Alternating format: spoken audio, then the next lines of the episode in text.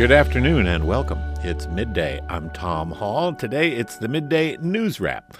Bryan Sears of Maryland Matters broke a big story this week. A blown deadline by the State Department of Assessments and Taxation may lead to a shortfall of a quarter of a billion dollars over the next three years for county governments across the state. We'll talk about that in a second, but perhaps the biggest local and statewide news in the last couple of weeks concerns the race for the open U.S. Senate seat. Maryland's senior Senator Ben Cardin will retire at the end of his term next January. Former Maryland Governor Larry Hogan surprised just about everybody when he announced earlier this month that he is running to succeed Cardin in Washington. So, what does Hogan's decision mean for the Democrats who are vying for their party's nomination? Congressman David Trone and Prince George's County Executive Angela Alsobrooks are both making the case that they are best positioned to beat the popular two term governor come November. Josh Kurtz is the founding and uh, the founder and editor of Maryland Matters, and he joins us on Zoom. Josh, how you doing? Hey, Tom. Good to be with you. So this Senate race really did get shook up when Larry Hogan uh, decided to run uh, for this seat. We'd heard from him uh, on numerous occasions saying he wasn't interested in being in the Senate. Uh, what do you think caused his change of heart? Um, I think a couple of things, Tom. I think, you know, he said he didn't feel like he was done with public service and, you know, he was looking for ways to uh, get back into the arena. And, uh, you know, you can take him at his word. I think that's certainly part of it. I think part of it is, you know, he just likes being in the limelight, likes the game, likes to uh, sort of screw up people's uh, assumptions. And he achieved all of that by uh, by jumping in. Let's listen to uh, a little bit of a clip. Uh, he was on CNN talking about uh, his reasons for jumping in. Future Democratic. Maryland is the bluest state in the country. It's more than two to one Democrat to Republican. And uh, Joe Biden won the, the last election in Maryland by a million votes, by 33 percentage points. But I'm not running as Donald Trump. I think you probably know I I was the, probably the most outspoken critic in our party, uh, standing up to him. And I, am I'm, I'm really I'm not running for the Republican Party or for any any candidate for president. I'm I decided to run to kind of stand up and fight for the people of Maryland and and fight against the broken politics in Washington. Uh, and I, I I'm going to stand up to, to people of both parties and and just go out there and talk to the voters about uh, why they elected me twice as governor and why I think I can do the same thing representing them in Washington. So, Josh, uh, electability as a governor, he certainly has proved that. He was elected twice. He ended up his term after eight years with a 68% approval rating among Democrats uh, and much higher among Republicans. Um, what are the parallels between running statewide for governor and running statewide for Senate? Uh, and does he have, uh, you know, a sort of built in leg up here in this race against whoever the Democrats nominate? Well, I don't think there are very many parallels, actually, Tom. Um, and yet, he's going to be formidable. Um, short term, he's by far the best known of the uh, potential candidates. Um, his poll numbers already have shown that he's doing pretty well, but he has never run uh, during a, in a presidential year. He's running at a time when Donald Trump is almost certainly going to be the Republican nominee, and as Governor Hogan, Hogan himself pointed out in that clip, Trump is not going to do well in Maryland uh, this fall. And then on top of that, you have other factors going on. It's one thing to kind of have an iconoclastic, um, you know, not party regular uh, when you're voting when you're when you're looking at a candidate from the opposite party. But this is really a federal election. There's going to be a serious impact on who controls the Senate you know, this is a Democratic state, and they don't want Mr. McConnell in, in charge of the Senate. By voting for Larry Hogan, they're going to make it a lot easier. They're going to make it easier for a President Trump to get his agenda through. Um, so there are all kinds of things that make this election a lot different uh, for Governor Hogan than they did when he ran in 2014 and 2018. The news site Punchbowl had uh, reporting about uh, a poll taken by Ragnar Research Partners. This is a polling firm that uh, Larry Hogan has used many times in the past, showing that he leads uh, both of the major candidates on the Democratic side, Representative David Trone and Prince George's County Executive Angela Alsobrooks, by substantial margins. And then, of course, David Trone released an internal poll from his campaign showing that he beats Hogan in a head-to-head matchup. Um, what are we to make of these, you know, competing internal polls uh, claiming that they've got the upper hand? Well, every internal poll has to be digested with a, a, a certain amount of skepticism, but but both these guys are using reputable pollsters, and so there's definitely something to take away from them. To me, it's not surprising that Governor Hogan is doing so well so early, just because there is this residual goodwill surrounding him, and uh, you know, people voters generally like him, but for some of the reasons that I mentioned before, and we haven't even talked about abortion, which is going to be on the ballot this fall, um, it becomes trickier for him. The Democratic polls, I, I mean, I think I think it's probably right that if the if the primary were held today, Congressman Trone would probably defeat um, County Executive Alsobrooks. He has spent oodles of money on advertising, on mailers, and stuff like that. He has, through the end of 2023, spent $23 million of his own money on this campaign, whereas um, County Executive Alsobrooks just started going up on TV last week, and it was a fairly modest buy. So, you know, the the the electorate is just hearing a lot more from and, and a lot more about David Trone right now than they are about Angela Alsobrooks. But we still have two and a half, three months until uh, the primary. So there's still a lot that's in flux. Absolutely, a lot of uh, stuff in flux. I had David Trone on the show here on midday as part of our conversations with the candidates series a couple weeks ago, uh, and in the next week or two. Uh, we're having County Executive Alsobrooks. Let's listen to her ad. As you mentioned, David Trone was on television really early uh, and really uh, ubiquitously. I mean, he really bought uh, a lot of ads. Uh, so Angela Alsobrooks just starting to do some television advertising. This is her first uh, gambit. The average U.S. senator is 64 years old, worth $16 million. And the last time they went to the grocery store, I'll let you decide. I'm Angela Alsobrooks, and that's not me. As the mom of a teenage daughter and daughter of aging parents, I know the pressures we all face. That's why, as county executive, I've worked to create jobs, invest in schools, and expand healthcare. You deserve a senator who understands you and who will fight for you. That's why I approve this message. So, Josh Kurtz, um, if Angela Alsobrooks, in fact, is the nominee and wins the general election, it would be an historic uh, choice by Maryland voters, given the fact that she is an African American woman. Uh, she'd be the only African American woman in the congressional delegation and one of just a few uh, African American senators uh, in the history of the Republic. How much do you think that historical nature of her candidacy is going to uh, to impact this race? I think it has the potential to impact it quite a bit. Um, and in fact, um, you know, the, the, the clip you played of her ad, if you actually see the ad on TV, it's a very arresting image because it has lots of pictures of old white guys basically in the in the in the ad, and she's obviously not that. Um, so I mean, I think that's part of her appeal, and that's um, you know that will provide a great contrast to her and Congressman Trone in the primary, a great contrast if she gets to the general election with Governor Hogan. I thought that ad was a not so subtle swipe at both those guys. So, I mean, it really has the potential to be uh, uh, a big motivating factor for her supporters, but it's a question of does she have the resources to uh, to get the message out as widely as she needs to, particularly with Congressman Trone spending so much money. Yeah, I mean, uh, it's possible that he'll he will spend upwards of fifty million dollars running for this seat. He spent ten or twelve million dollars running in some of his congressional races for the House.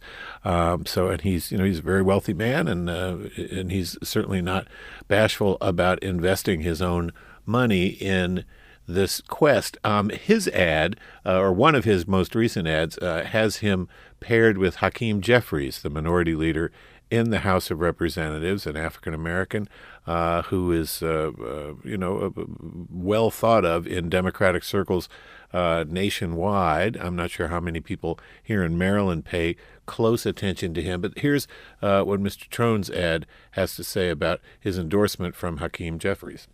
Future Democratic Speaker of the House, Hakeem Jeffries, has endorsed David Trone for the way he served the people of Maryland. So here's Marylanders reading the endorsement. David Trone has been a consistent and valued partner to fix our broken criminal justice system, eliminate barriers for returning citizens, and root out systemic racism. And he's worked hard to create new manufacturing and tech jobs in the parts of Maryland too often left behind. Sign Minority Leader Hakeem Jeffries. I'm David Trone, and I approve this message. So Josh Kurtz, uh, obviously Angela Alsobrooks, as you've mentioned, uh, is going to you know uh, be fighting this barrage of uh, financial uh, advantage that David Trone will have throughout this race. Um, how does David Trone deflect the uh, charge that he's buying the seat because he is wealthy? He's he's sim- simply purchasing a seat in the Senate. What do you think his response to that charge is going to be? Well, I think his pivot is that um, he's not beholden to anybody. Um, you know, the, the, there's a there's a huge special interest presence on Capitol Hill. You know, special interests play a lot in uh, political races. They throw a lot of money around, and he doesn't have to be beholden to anyone because he's just spending all of his own money. That's a that and that's really the crux of his argument. He talks a lot about special interest control in Washington and how he's not part of the game. And I think that will appeal to some people for sure. Um, and you know, it's you, you you can't say you're not trying to buy the seat when you're putting so much of your own money in. But I think that argument is compelling for some voters for sure. Um, uh, there are 10 Democrats running uh, for Senate. Uh, Trone and Alsobrooks, clearly the two uh, leading candidates. Uh, with these lesser candidates, the other eight, uh, do you think that they're uh, going to be positioned to siphon away uh, votes and and uh, from from either of the two leaders in a, in a way that can impact the the result in the primary?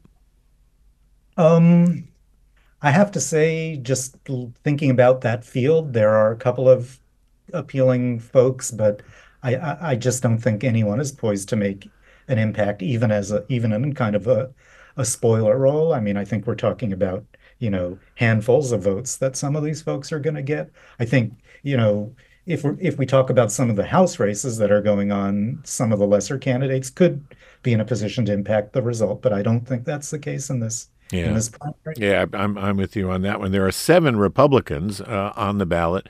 Uh, in the Senate primary, Larry Hogan clearly the leader. I think uh, it's it, it uh, it's a pretty sure bet that he'll win that race, and he's not going to have to spend a whole lot of money in the primary becoming the nominee. Um, whereas Trone and Alsobrooks are going to have to spend a lot of money uh, becoming their nominee, um, the, the, nominee of the Democrats. Uh, what do you think that's going to mean to the to the general election if it's Hogan against one of those two? Well, there is no doubt that Larry Hogan's going to have a lot of money for the general election. Um, and, you know, associated Republican groups and super PACs working on his behalf. I think the same is probably going to be true for the Democrats. I mean, first of all, Congressman Trone has, you know, seemingly an unlimited amount of money of his own to spend, so that will carry over into the general election. And I think because of the historic nature of Angela Alsobrooks's campaign, if she's the Democratic nominee, she'll probably wind up with a, a healthy chunk of change uh, on her behalf, both directly for her campaign and with associated groups. The one thing I will say about this is one thing Hogan's candidacy does is it makes both parties spend money on Maryland, which they weren't planning to do, and particularly for Democrats who have a few other vulnerable seats to defend, Senate seats to defend around the country, this becomes an issue. Um, so that's something to, to, watch out for. Yeah, the chance of uh, of the Senate changing hands and Mitch McConnell regaining uh, his leadership role, uh, you know, is, is very real to be sure. Um, there are three, count them, three House seats that are now open because of a couple of retirements, and one of them is the seat that David Trone holds. He's running for Senate. So John Sarbanes is retiring. Dutch Ruppersberger is retiring. John Sarbanes representing the third district. There are 22 Democrats running in the primary to succeed John Sarbanes. That's a lot of folks. Uh, it includes a former Capitol police officer who was involved in the January 6th insurrection. Uh, it includes five or six members of the Maryland General Assembly, a couple of senators, and a few delegates. Um, how do you how do you see that race? Uh, you know, winnowing the field there. I mean, that's just a lot of people running. Yeah, that's a very tough race to handicap. I I mean, my sense is, I, I mean, I guess I would say there are three front runners in that race. Um, one is Harry Dunn, the police officer you mentioned. Um, he just announced, well, he just became a candidate in January, and he just announced this week that he's ra- he raised at least $2.75 million in the first three weeks of his candidacy. That's a ton of money. Um, the the other two uh, front runners, I would say, are the two state senators in the race. Um, Sarah Elfreth, who uh, represents the Annapolis area in the Senate, and um, Clarence Lam, who represents a district that's mostly in Howard County and takes in some of Anne Arundel as well. They were the two big fundraisers in the first part of the campaign. They each took in about $400,000 in the first few weeks that they were candidates, and that's a very respectable amount, but certainly blown out of the water by Harry Dunn. Um, they have sort of political bases and they're well known among kind of activist Democrats. Dunn is more of a celebrity candidate, so we'll kind of see how that translates, uh, you know, on the campaign trail. Yeah, and again, you know, national money uh, being invested in that race for the third district. In the sixth district, which is David Trone's district, the seat that he's giving up, April Delaney is one of the 16 Democrats uh, on the ballot in that race. Uh, April Delaney, the wife of a former Maryland congressman, John Delaney. Uh, what are her chances look like? What's the rest of that field uh, look like in your in your take? Yeah, I mean, that's an interesting field too. And there are a couple of state legislators and uh, a few other local elected officials in that race. Um, you know, you would have to say that April Delaney, who I might add is a is a lawyer and has been a high-ranking official in the U.S. Commerce Department.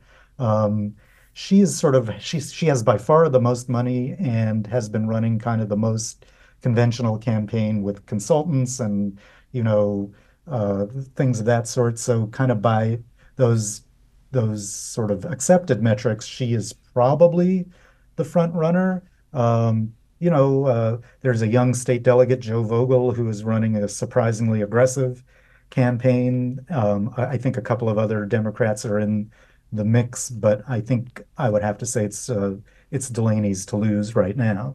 And the, uh, and, the and likely course, Republican nominee in that race, uh, somebody who, who, came close the last time, Neil Parrott, a former state senator. Yeah, and and we should we should we should say, Tom, that that's going to be by far the most competitive general election in the state uh, among the eight House seats. That's an actual competitive seat. Um, and you're right, Neil Parrott is running, but then so is Dan Cox, who was the the gubernatorial nominee in 2022 for the Republicans. Um, he's going to have a good chunk of the vote in the Republican primary, the sort of Trumpy vote, if you will. And there are one or two other candidates worth watching there too. So um, not a not a slam dunk for anyone on on, on either side, I don't think. Yeah, and uh, we have uh, Senator Parrott uh, booked for our conversations with the candidates series, as well as Sarah Elfreth, the senator from Annapolis. Uh, and so we'll be speaking with them and, then others involved in these congressional races. Let's talk quickly as we finish up here, Josh, about Johnny Olszewski Jr., uh, who has announced that he is running uh, to succeed Dutch Ruppersberger in the second district. There are about six Democrats in total on the ballot in that primary. How do you see his chances? Um, I think they're pretty good. Uh, you know, he's he's far and away. You know, he's the Baltimore County executive. He's far and away the best known candidate. He's got you know money. He's got establishment support. I think he'll be fine in the primary. And while he may well square off against Kim Klacik, the Republican conservative radio host and kind of provocateur. She'll attract a lot of attention, but I think he'll be fine in the general election against her, too. And I want to ask you real quickly before we uh, let you go about this wonderful story that Bryan Sears from Maryland Matters yeah. uh, filed uh, a couple of days ago about uh, the State Department of Assessments and Taxation uh, screwing up and not getting stuff in the mail on time, which right. somehow uh, is possibly going to end up in uh, a quarter of a billion dollars uh, less revenue for counties around the state. What happened? Well, it it appears as it appears as if there was some kind of printing error with the the agency's contractor, and they just didn't get the mail out on time. Um, and uh, you know, as a result, that could impact the way um, uh, counties collect property taxes from from their residents. Uh, so now the legislature is scrambling to see what they can do to, you know, either adjust the deadlines so that the new assessments go into effect, or maybe make the can the can the counties whole somehow. I mean, it's it's a mess, and and uh, legislators in Annapolis are just beginning to kind of get their arms around the problem. Yeah, of course, this is a perfect example of uh, you know folks in leadership making promises and, and visions of you know articulating their vision for what uh, government should do, but uh, so many times it just comes down to nuts and bolts and making things work. Uh, exactly. and in this case, you know, stuff did not work in a big, big way. Josh Kurtz is the founder and editor of Maryland Matters, an absolutely indispensable source of information about politics having to do with Maryland, in particular, the General Assembly, uh, and the races going on for uh, all of the federal offices here in this big election year. So, Josh, thanks as always for uh, the work you all do and uh, the terrific reporting on your team. Appreciate it. Thanks for having me on, Tom. Thank you. The midday news wrap continues on the other side of a quick break. WYPR's Emily Hofstaedter joins me to talk about the lawsuit that the city of Baltimore settled with a ghost gun manufacturer. We'll talk about that in just about 90 seconds. I'm Tom Hall. Stay with us.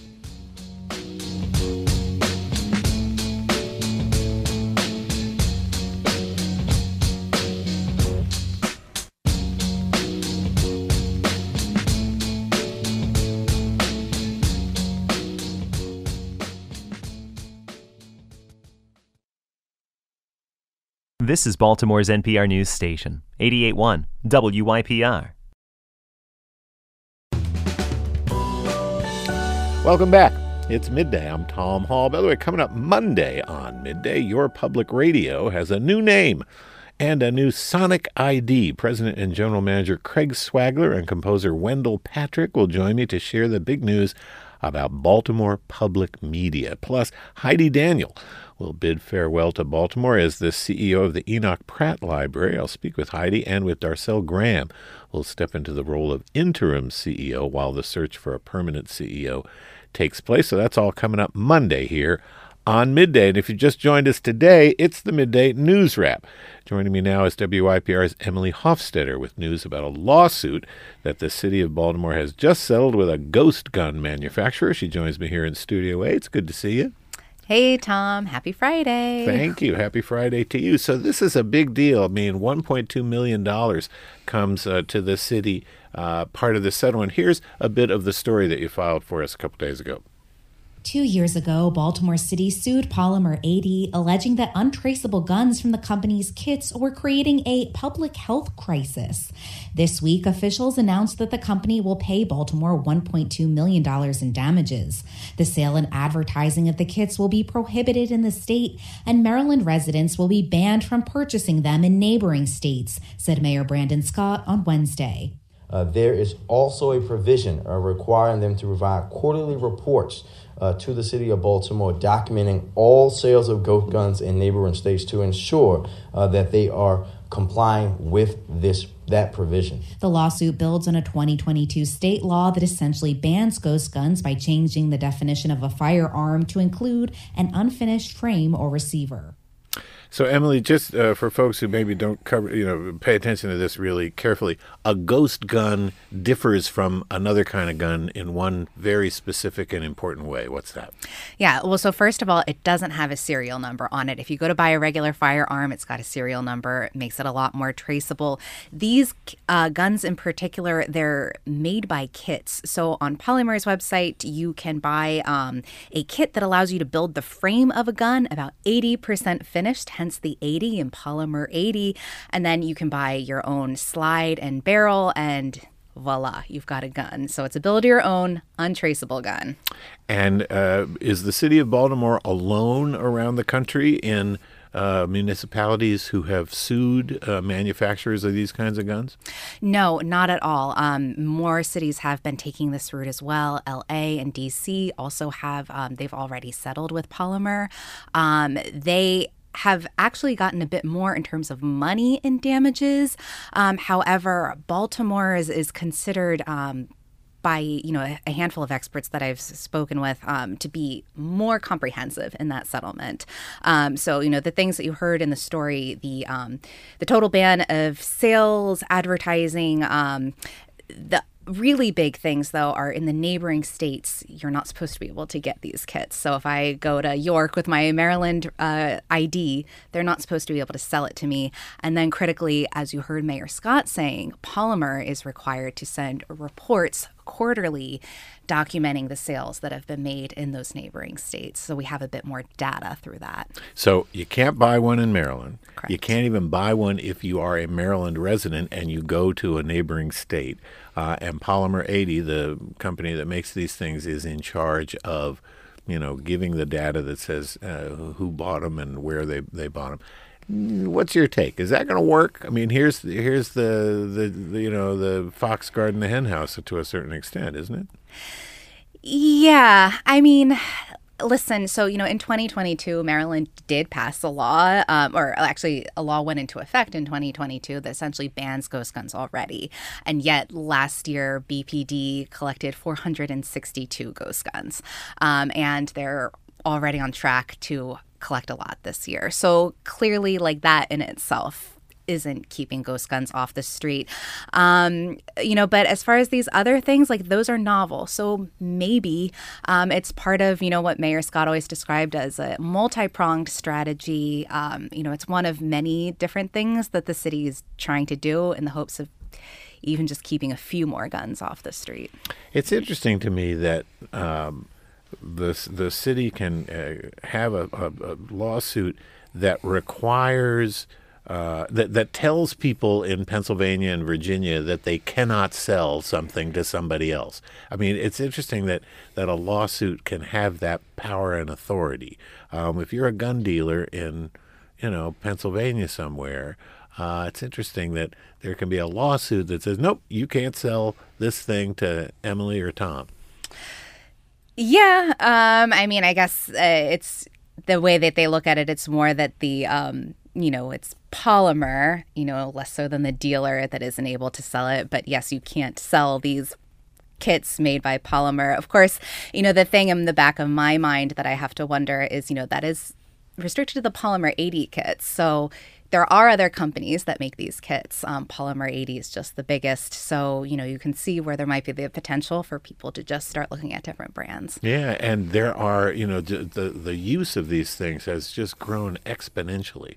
Um, you mentioned there's 400 and something guns in 2023 were confiscated. Back in 2020, it was 29. I mean, it was it was literally less than you know three dozen. It went up to 126. You report in 2021. So each year it's gone up. So now we're in the 400s. Um, is it now completely impossible to build a ghost gun in the state of Maryland? I mean, you're saying that there are other companies. Plus, there are other ways of building ghost guns, right? I mean, the internet has all sorts of information on it, doesn't it?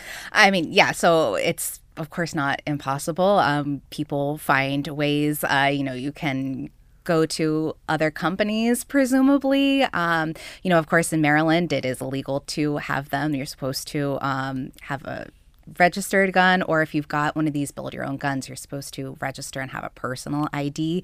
Um, but certainly, there are ways for people to work around it. Um, it stops the sale in Maryland and in adjacent states to Marylanders. Um, but when it comes to gun trafficking, I mean, people are trafficking regular guns too. You know, g- guns with serial numbers on them. Um, there, as you mentioned, there are statutes already on the books that the General Assembly has passed uh, to try to limit and, and you know retard that growth. Um, but in, it, what's your take on on what the actual impact will be in the the larger problem of gun trafficking? Whew, you're playing stump the reporter here with me, Tom. um, I mean, know, these things are hard to know. Yeah, it's all well, speculation, but but it's you know it's a big problem that a lot of people have identified for a long time. You got to wonder, you know, will this be a big dent or you know a little hole? Yeah, I mean, and listen, if you uh, listen to um, meeting and press conference after press conference with Mayor Scott, such as I have, he will, you know, continue to say, um, you know, I wouldn't be Mayor Scott if I didn't talk about Congress's responsibility. Um, I think, you know, there is the potential that this could be an incredibly helpful step forward, this um, settlement with Polymer 80, but um, this is this is a national problem. So um, you know it takes efforts from the state legislature and it takes um, efforts from Congress if we want to really tackle gun trafficking. Emily Hofstaedter covers all things Baltimore for WYPR. Our number here, 410-662-8780 if you'd like to weigh in on the ghost gun settlement that the city of Baltimore has reached with Polymer 80, the company that makes these ghost gun kits. Our email is midday at wypr.org. It's the midday news wrap today. I'm Tom Hall. So, um, this is going to be, you know, this was part of uh, Mayor Scott's, this is part of Mayor Scott's overall violence reduction strategy, the group violence reduction, GVRS, group violence reduction strategy, um, and in the way of, uh, uh, you know, decreasing uh, the use of guns. Um, uh, this is going to be a major element of the campaign as it continues to heat up. Uh, Mayor Scott being challenged by Sheila Dixon uh, and others for uh, reelection uh, in May. The primaries on May 14th. Um, the, the group, vi- general in general, violence on the city streets of, of Baltimore is going to, you know, still be a huge issue, isn't it? Yeah, um, I think so. And uh, certainly, I have not yet spoken with Ms. Dixon, um, the former mayor, about um, this settlement in particular. Um, but crime is certainly a big part of her platform. It's a big part of both platforms. Um, mayor Scott is, you know, really drilling down on the impacts that the GVRS has had. Um, we saw a few weeks ago an independent study saying that that has made a dent in the gun violence. and in uh, former Mayor Dixon's most recent recent um, public safety plan, uh, you know, she has said, uh, you know, that she is going to, you know, continue to look at that and, you know, wait that out a little bit. So um, that for now is going to continue to be a strategy. Yeah, and the violent crime, the uh, homicides and non-fatal shootings, uh, certainly have uh, you know declined uh, in 2023. Uh, 62 fewer people uh, lost yeah. their lives to homicide than in the year before. So um, there's progress there. But when it comes to carjackings and, and car, just general car thefts, I mean, some 10,000 plus cars in the city of Baltimore have been stolen last year. It's it's certainly going to be something something that people people are going going to continue to talk about. I want to ask you just as we finish up in the last few minutes. You also uh, wrote a story about uh, indictments mm-hmm. in a uh, a law that uh, governs officer misconduct. This is, these are police misconduct cases. Um, so uh, some history being made here just in the last few weeks. Yeah. So um, again, I think back in 2022, uh, Maryland had a law go into effect that now, um, if officers see um, you know excessive use of force, um, they have to try and intervene somehow. They have to do something. Um, so on Tuesday, Baltimore State's Attorney Ivan Bates announced indictments for three Baltimore County officers. Um, however, the incident in particular took place in Baltimore City. there was an incident where one officer Corporal Zachary Small, um, you know, pepper sprayed uh, a man who was completely bound in the back of an SUV. The man was, um, you know, complaining that he couldn't breathe. No medical efforts were made for him. Um, at one point, he was dragged out of the car, um, you know, beaten a bit. Um, and so, after analyzing body cameras um, and you know interviewing people at the scene, they also decided that there were two other Baltimore County officers that could have intervened and did not. Um, I'm not certain yet if it is the first time in the state that law has been used, but um, it is the first time that the state's attorney here in Baltimore City has um, pursued indictments under yeah, that law. Interesting. Of course, uh, the former, uh, the person who held that job uh, before Ivan Bates, uh, when she indicted police officers back in 2015 in the Freddie Gray uh, aftermath, that became a very very crucial part of her yeah. biography and her um, efforts to win re-election, which she was not able to do this last time. Um, I want to ask you one more thing about the Inner Harbor, oh. um, because the city council uh, has uh, helped, uh, you know, the the developer uh, of David Bramble uh, of with with his plan to, uh, among other things, construct apartment complex apartment buildings right on the water uh, where the Light Street Pavilion is now. Um, and the, the city council uh, took a step uh, making that particular plan, uh, you know, more more viable, didn't they? Yeah. So last week um, they moved ahead. Um, with those um, you know potential changes to the laws to um, to two ordinances and a charter amendment that they passed through. So it's not a completely done deal. The full city council still has to um, vote on it. They'll have at least one more vote this week or next week, most likely. Um, but that plan so far is moving forward. Yeah, and at least one uh, candidate for mayor, is kind of a perennial candidate, Thiru Vignarajah, yes. has made this uh, a, a, big item uh, in his platform. He held a press conference a day or two ago at the Inner Harbor saying, mm-hmm. you know, mm-hmm. it's terrible to have apartments built uh, on the Light Street Pavilion. So, all right, all sorts of stuff going on in City Hall and elsewhere, and we appreciate that you are uh, down there figuring it all out and letting us know about it. all right, have a great weekend. Thanks, Tom. Thanks. That's Emily Hofstaedter. She covers Baltimore City Hall for the WYPR news team. And coming up after a quick break, a theater review of a new production of Peter Pan at the Hippodrome.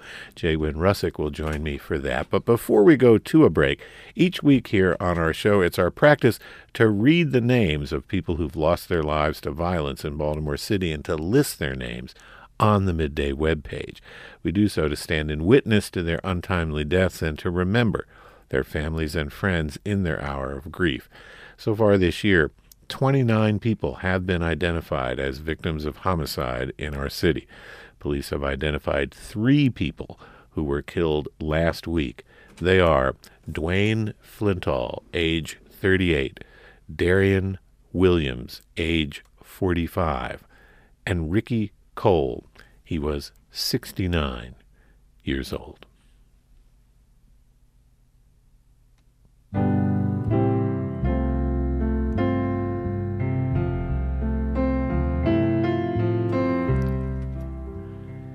It's midday.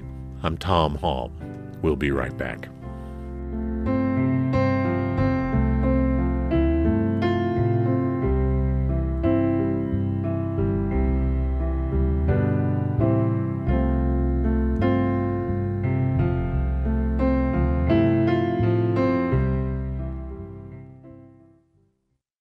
This is Baltimore's NPR News Station, 881 WYPR.